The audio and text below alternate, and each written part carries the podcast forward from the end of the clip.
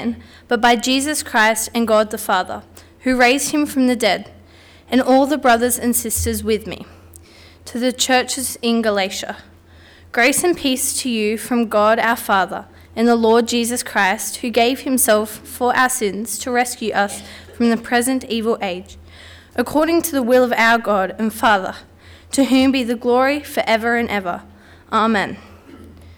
I am astonished that you are so quickly deserting the one who called you to live in the grace of Christ and are turning to a different gospel, which is really no gospel at all. Evidently, some people are throwing you into confusion and are trying to pervert the gospel of Christ. But even if we or an angel from heaven should preach a gospel other than the one we preach to you, let them be under God's curse. As we have already said so, so now I say again if anybody is preaching to you a gospel other than what you accepted, let them be under God's curse. Am I now trying to win the approval of human beings or of God? Or am I trying to please people? If I were trying to please people, I would not be a servant of Christ.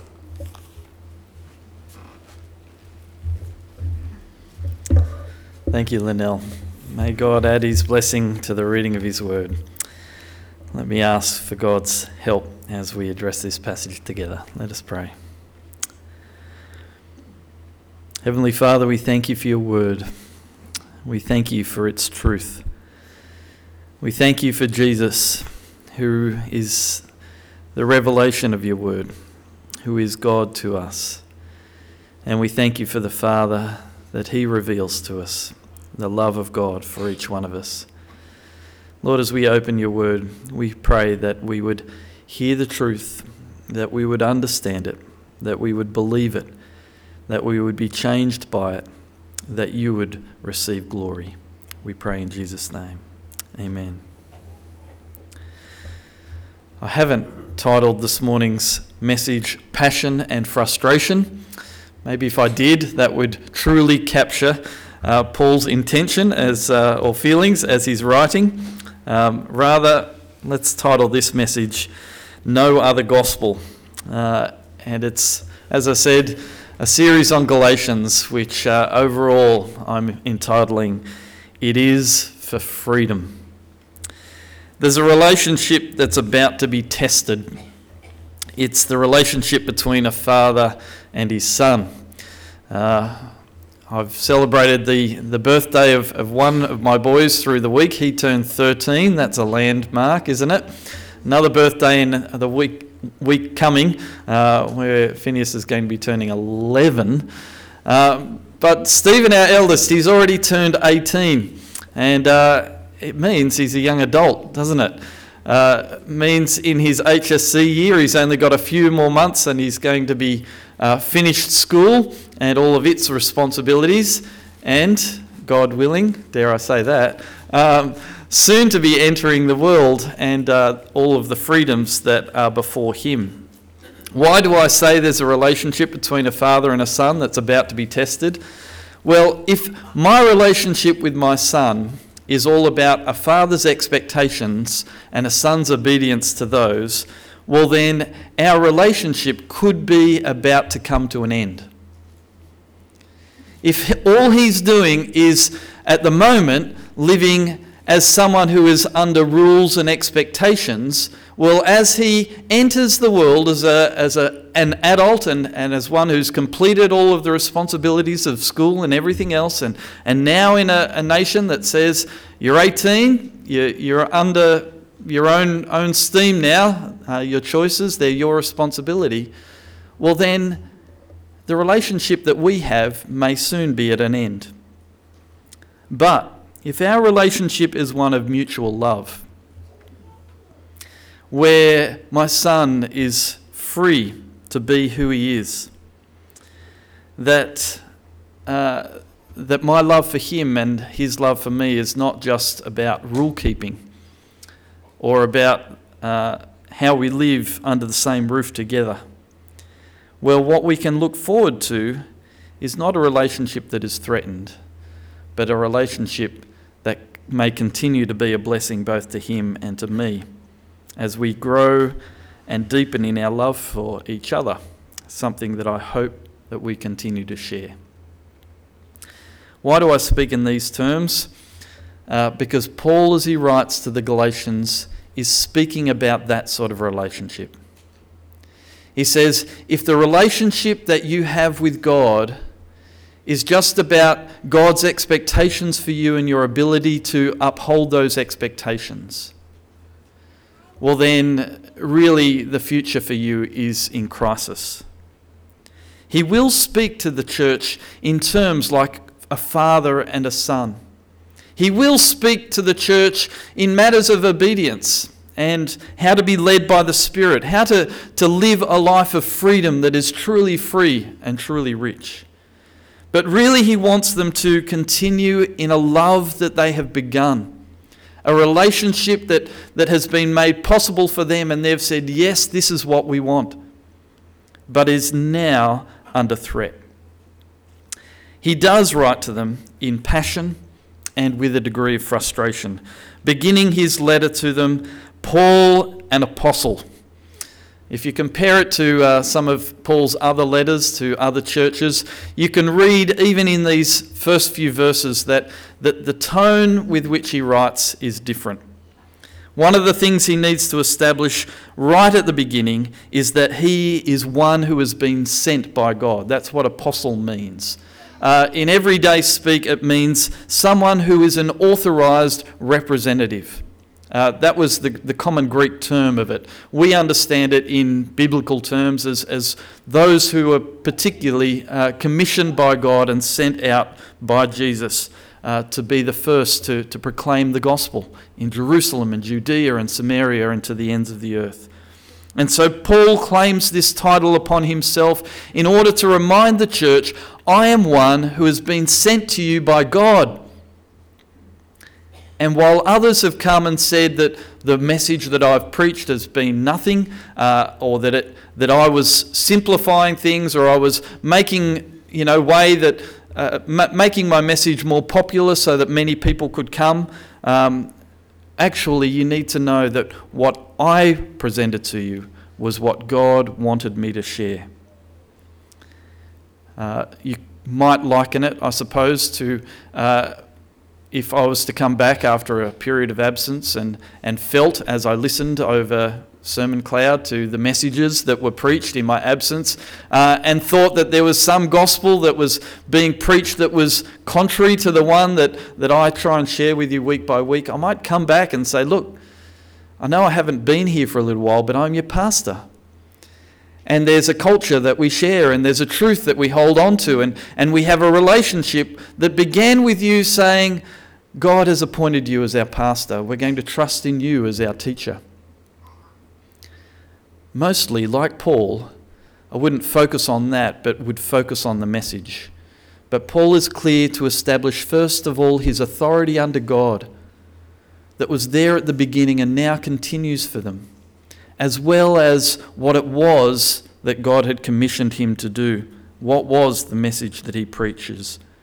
So he says, Paul, an apostle, not from men, nor through man, but through Jesus Christ and God the Father who raised him from the dead, and all the brothers who are with me. And he'll continue in that sort of language, and we'll speak about uh, the importance of, of what he conveys there in Jesus Christ being resurrected from the dead in a moment. To the churches of Galatia. Now, if you were to look for the names of, of some of the, the churches and the region of Galatia, you would find them on today's map. Well, not the place names, but you would find that we're really talking about places that existed in history. Uh, today, it's in the nation of Turkey, this region of Galatia. Uh, Turkey has a rich history. Uh, there's a place now, I hope I get the name of it right because it's a very important building, the Hagia Sophia. Has anyone visited it in Turkey? It's, in, it's still there today. Uh, it's now a museum, but when it was built in AD 537, it was a church unlike any that had been built in its time. It was the world's largest building and an engineering marvel, said to have changed the history of architecture. It remained the largest cathedral in the world for over almost a thousand years. For those who are into building and, and love to, to examine architecture and those sorts of things, it was a kind of a, a brick and mortar building where some of the mortar joins were one and a half times the size of the bricks. Now, you think that's not very good uh, construction, but within the mortar they had part, uh, uh, bits of, of ceramic pottery or, or ceramic pieces that, that helped to make the mortar strong. And so, if you think about how we make concrete today and all of the buildings that we are now making out of concrete, it was, it was kind of like the forerunner of, of, of, uh, of our modern um, construction. For 900 years, it served as a Christian cathedral. Then, for 500 years, was an Islamic mosque. Now, for the past 80 years, it's been a museum. This building no matter its grandness and its dedication, Hagia Sophia uh, speaks of the wisdom and, and word of God. That, that was the, the dedicated purpose of the building, and, and it was grand. But as grand as it was, it gave way to changing religions and is now really just a relic of the past when Paul spoke to believers just in multiple churches in, in, in different towns within the region of Galatia. He wants to speak into them truths that, that act even stronger than mortar, even stronger than concrete, structures that have a beauty that lasts beyond a thousand years, that will be able to withstand the test of changing religions and will not one day just be looked at as, as a, a relic of the past, but will forever continue to be a living monument, a testimony of Christ and His grace and the peace that we have.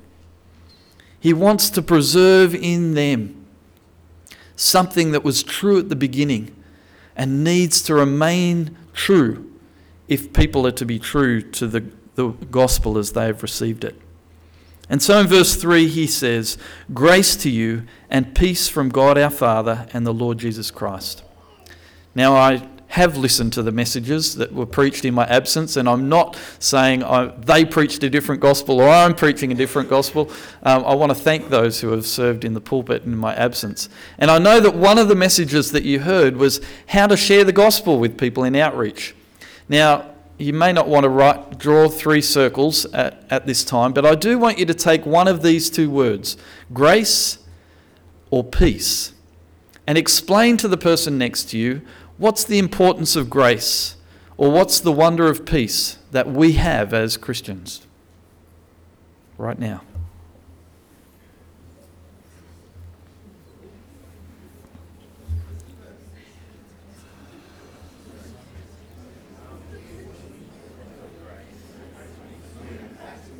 did you say about grace? God's grace is sufficient? God allowed his son to die for us. That God's son died for us? Getting something you don't deserve and not getting something that you do deserve. Yeah?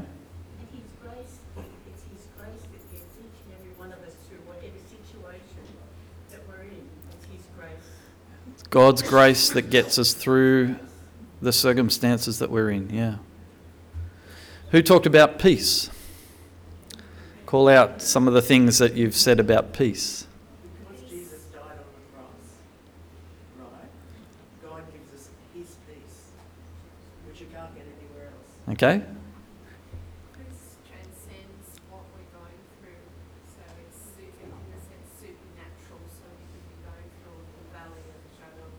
Yes.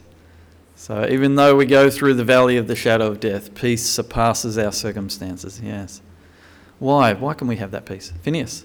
It means it's where you feel comfortable. Where you feel comfortable. Mm. So Paul is saying that you as believers should have these two things. I wish them for you, uh, and and if you don't have them, it's because you've lost the gospel. And if you lose the gospel, you're not going to have them. Uh, and so let me encourage you in these things grace and peace. And in verse 2 and verse 4, he describes how those things come about as you have done. Through Jesus, who gave himself for our sins to deliver us from the present evil age, and God, who raised him from the dead. That's the foundation of the gospel. Um, and before I go on to talk more about what it is that, that Paul is, is now going to um, challenge the church on, let's just be clear on what that gospel is. Gospel as a word means good news. And in a way, you only can receive good news when you're in a time of bad news, really, can't you? Uh, you know that there's something wrong, and then somebody offers you something that is going to be the solution to that. We are in a present evil age. We are actually the participants in that. We each, the Word of God says, have turned our backs uh, against God, our Creator, the sustainer of life, the one who is alone righteous we are condemned by the law. God gave it his people as a guiding principle, as a, as a contract between him and, and the nation that would be a light to, to all of the nations on the earth. I began speaking about the, the Ten Commandments in my scripture classes this week, and I asked people to raise their hands who'd heard of the, the Ten Commandments. And I had about three people in each class say that they'd heard of the Ten Commandments, let alone name any of them. Uh, we need to know what, what God's standard is for us. We need to know where we fall short of that because we can't stand before God on the day of judgment and declare our goodness or our righteousness if, as God reveals His righteousness to us, we understand that we have each broken that covenant. We've each fallen short of the standard.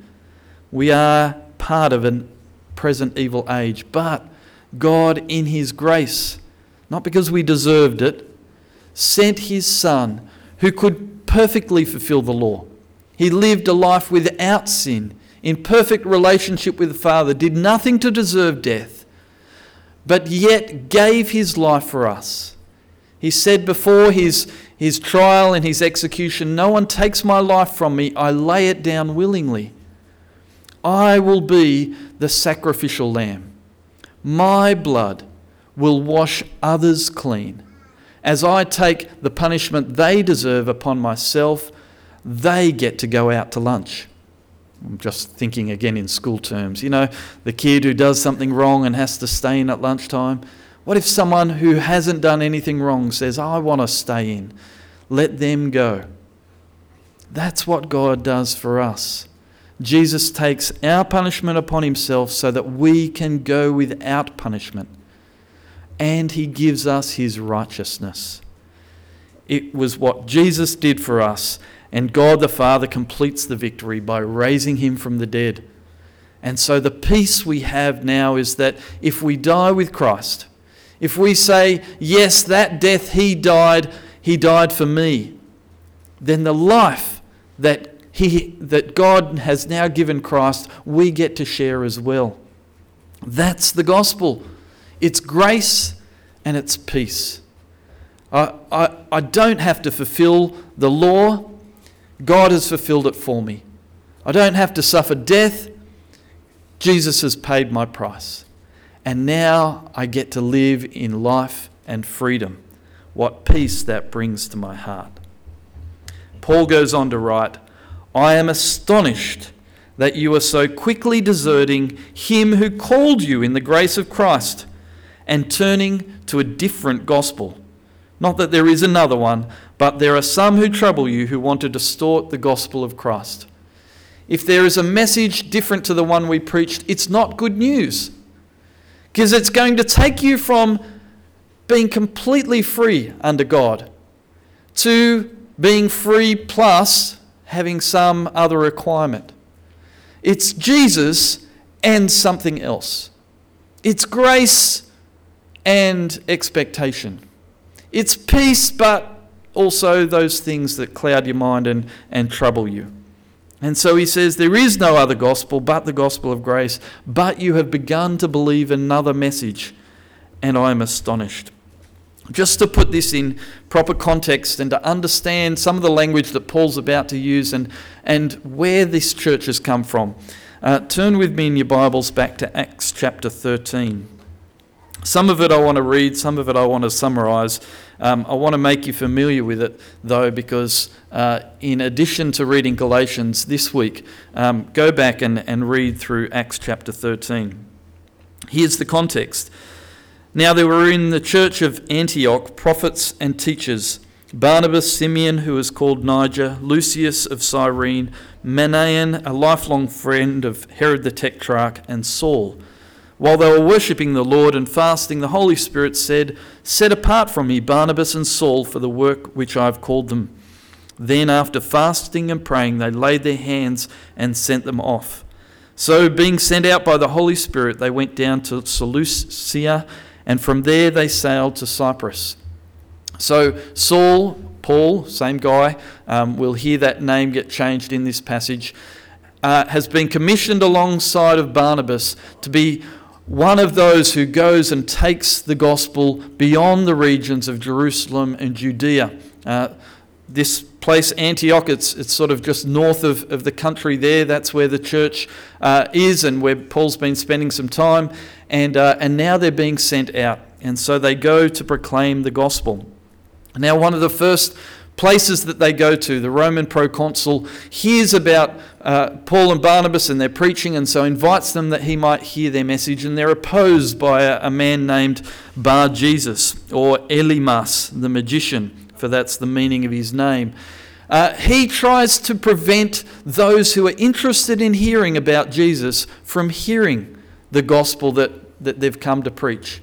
And so, Paul, we're told, but Saul in verse 9, who was also called Paul, filled with the Holy Spirit, looked intently at him and said, You son of the devil, you enemy of all righteousness, full of all deceit and villainy, will you not stop making crooked the straight paths of the Lord? And now behold, the hand of the Lord is upon you, and you will be blind, unable to see the sun for a time. And immediately mist and darkness fell upon him, and he went about seeking people to lead him by the hand. I find this really interesting because we know that it was Saul who at one time was stopped in the road by Jesus himself and was blind for a time. And then, as sight was, was given to him again, was a changed man now understanding the gospel that he had tried to prevent. He wanted others to see the light as he had seen it. But he has no time for this guy, Bar Jesus, because he wants to make crooked the way that's straight. It's simple, the, the, the, the understanding of the gospel and, and receiving grace and sal- or the salvation that comes through grace, because the requirements are not up to us. They're completed by Christ. We just need to believe in Him.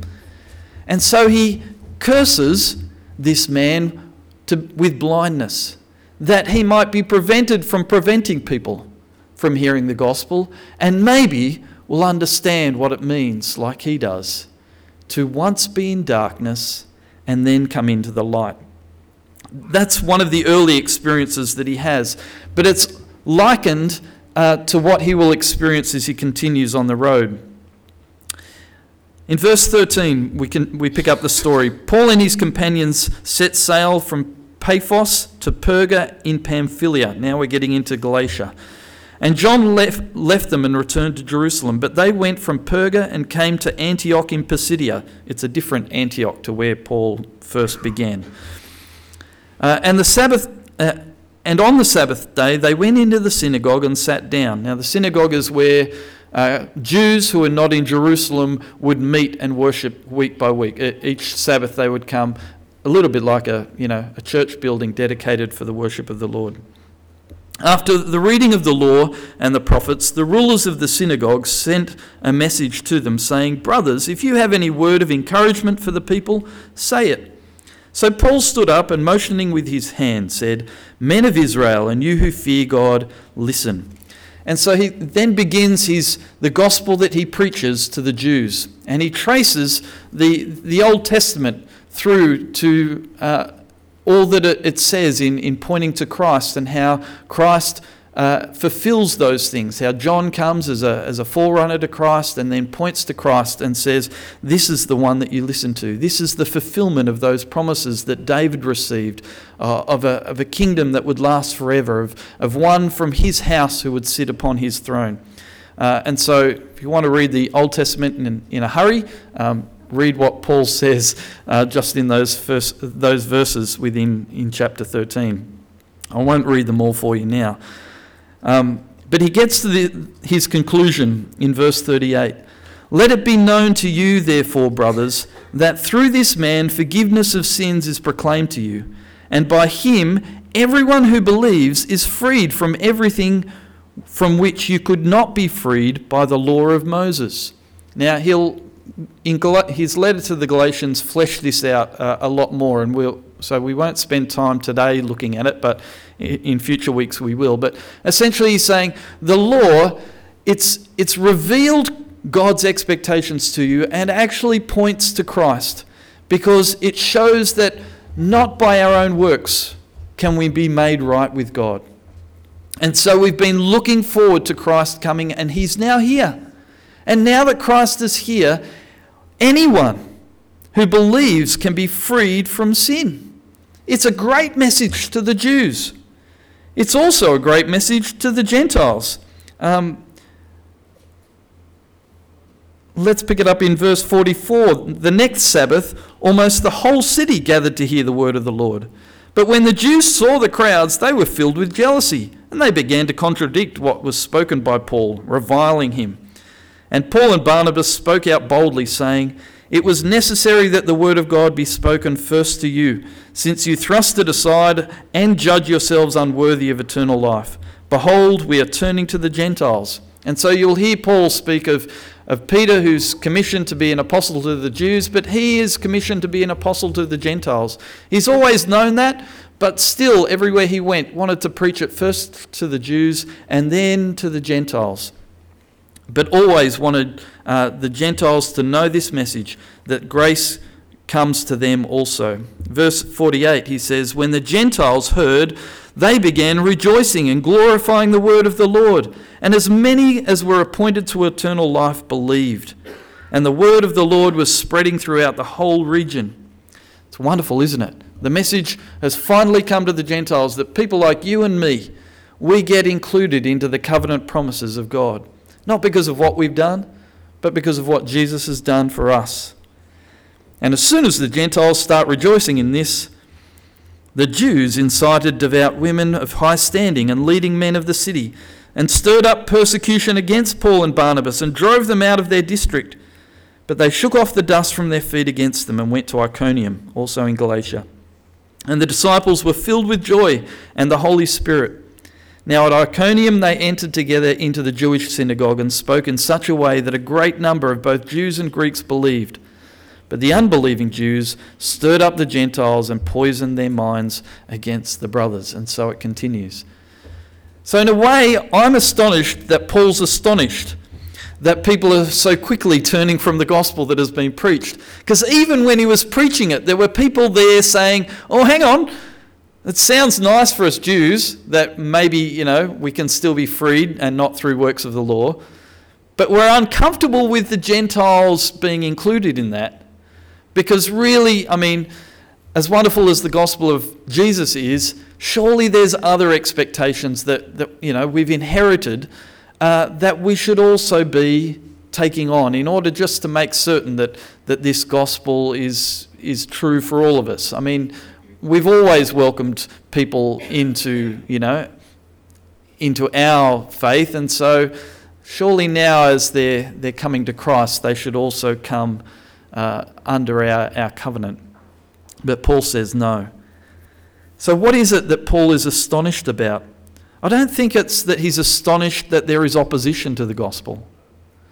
I think he's astonished that people who have believed and understood the gospel are now giving way to those who are opposing it. Because once you've understood that, that you're forgiven by grace and not by works, that your hope is secure and so you're able to live in peace, why would you hear someone say, and you also need to be circumcised and go, oh, yes, I knew that's what I needed to do. Or you need to keep this feast, or you need to keep that festival, or you need to be practicing worship in these ways. Why would you go from rejoicing in grace and freedom to then adding expectation and rules and regulations to the gospel that you've received? I think maybe it comes back to our human condition of our hearts. Because really, we're a little bit offended by the gospel, aren't we? We think actually the gospel's come to us because we deserve it. Like we're actually the good people that God has chosen to forgive the few wrong things that we've done. Or once I come to grace and, and I'm welcomed into the church, surely there's some things that I can do just to elevate myself a little bit higher than the other people in the church. Because while it's nice that God has lifted me up, I still want to be able to look down my nose just a little bit at the people around about me. Maybe it's those things that Paul is astonished by. He's not just astonished, though, he's appalled frustrated, and angry.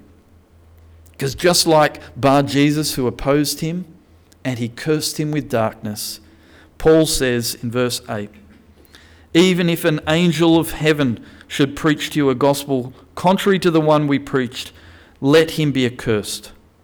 And we have said it before, now I say it.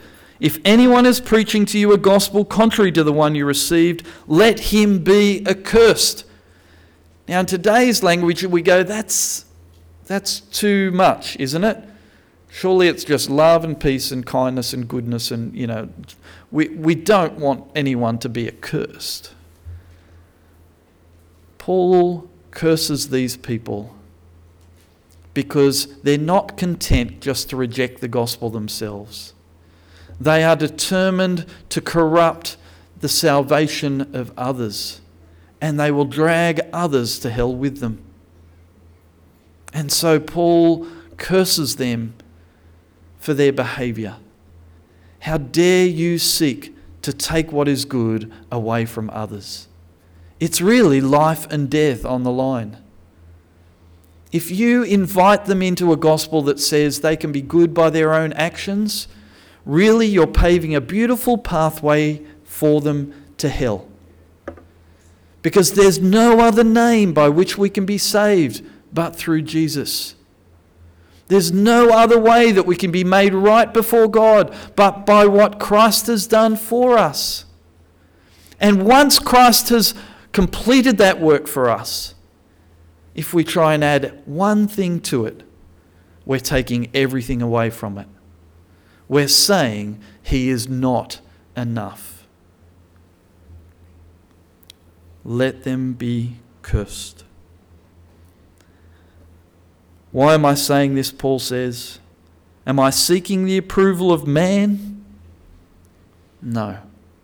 I know there's a lot of people who oppose me and are, are, saying bad things about me, saying I'm not a true apostle, saying that I've perverted the gospel in order to include the Gentiles when it's really just for the Jews. Or I'm not interested in what they say about me. I'm only interested in what God says about me. Am I trying to please man? If I were still trying to please man, I would not be a servant of Christ. Just like them. If there's anything I do to change what it is I'm, I've been called to say, well, then I'm not saying anything that's of any help to anyone. I've stopped being a servant of Christ. The power of Paul's message here to the Galatians has been one that's echoed through history. Martin Luther, when he read Galatians and Romans, understood that the church at his time was just laying upon people a foundation of works. You could buy your way into the kingdom while you help build the grand cathedrals.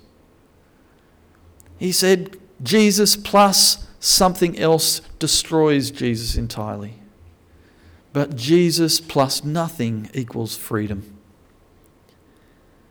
And so the whole Protestant Reformation has been built on this sort of principle. Let us not lose what the gospel was at the very beginning. It's also what we use today to work out now which are the churches that preach the true gospel and which are those cults that are, are sounding very religious and preaching seemingly very good things, but are really confusing people and just paving for them a different pathway to hell. It's these verses and, and this book that Paul has write, uh, written that help us also stand against legalism in the church. Those areas where we're tempted to place upon people a burden different to what God is placing upon them. Where we say, Yes, you can come in. We preach the gospel here. All right, now that you're here, you need to measure up in all sorts of different ways. Let us be accursed if that be our message. And it speaks a word to we who like to be people pleasers, who like the reputation of others, who like the pats on the back, who like being well thought of in our community when it means that we just have to water down the gospel just a little bit. It speaks a word to us and as we will see, that word is grace and peace. For God wants us each to experience freedom. It's a word that speaks love of Abba, Father, to his children. It's a word that speaks life into the church, that we would live in freedom. That's exciting. That's liberating. That's life of love, freedom, and life by the Spirit. I pray that you read these words, study them, let them change you, but let the gospel not be changed. Let's pray. Heavenly Father, we thank you, even for the tests that have come against the gospel because it's in the testing of it that we see how wonderful it is.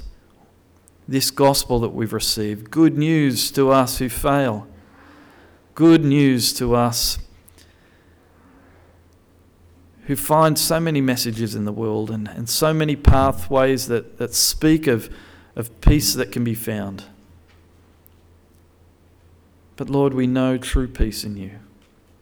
We know grace. We know freedom and we know love. Reveal your word to us, and, and may we be people like Paul, who are not people pleasers, but who are able to speak clearly the gospel of grace and see others to freedom. We thank you in Jesus' name. Amen.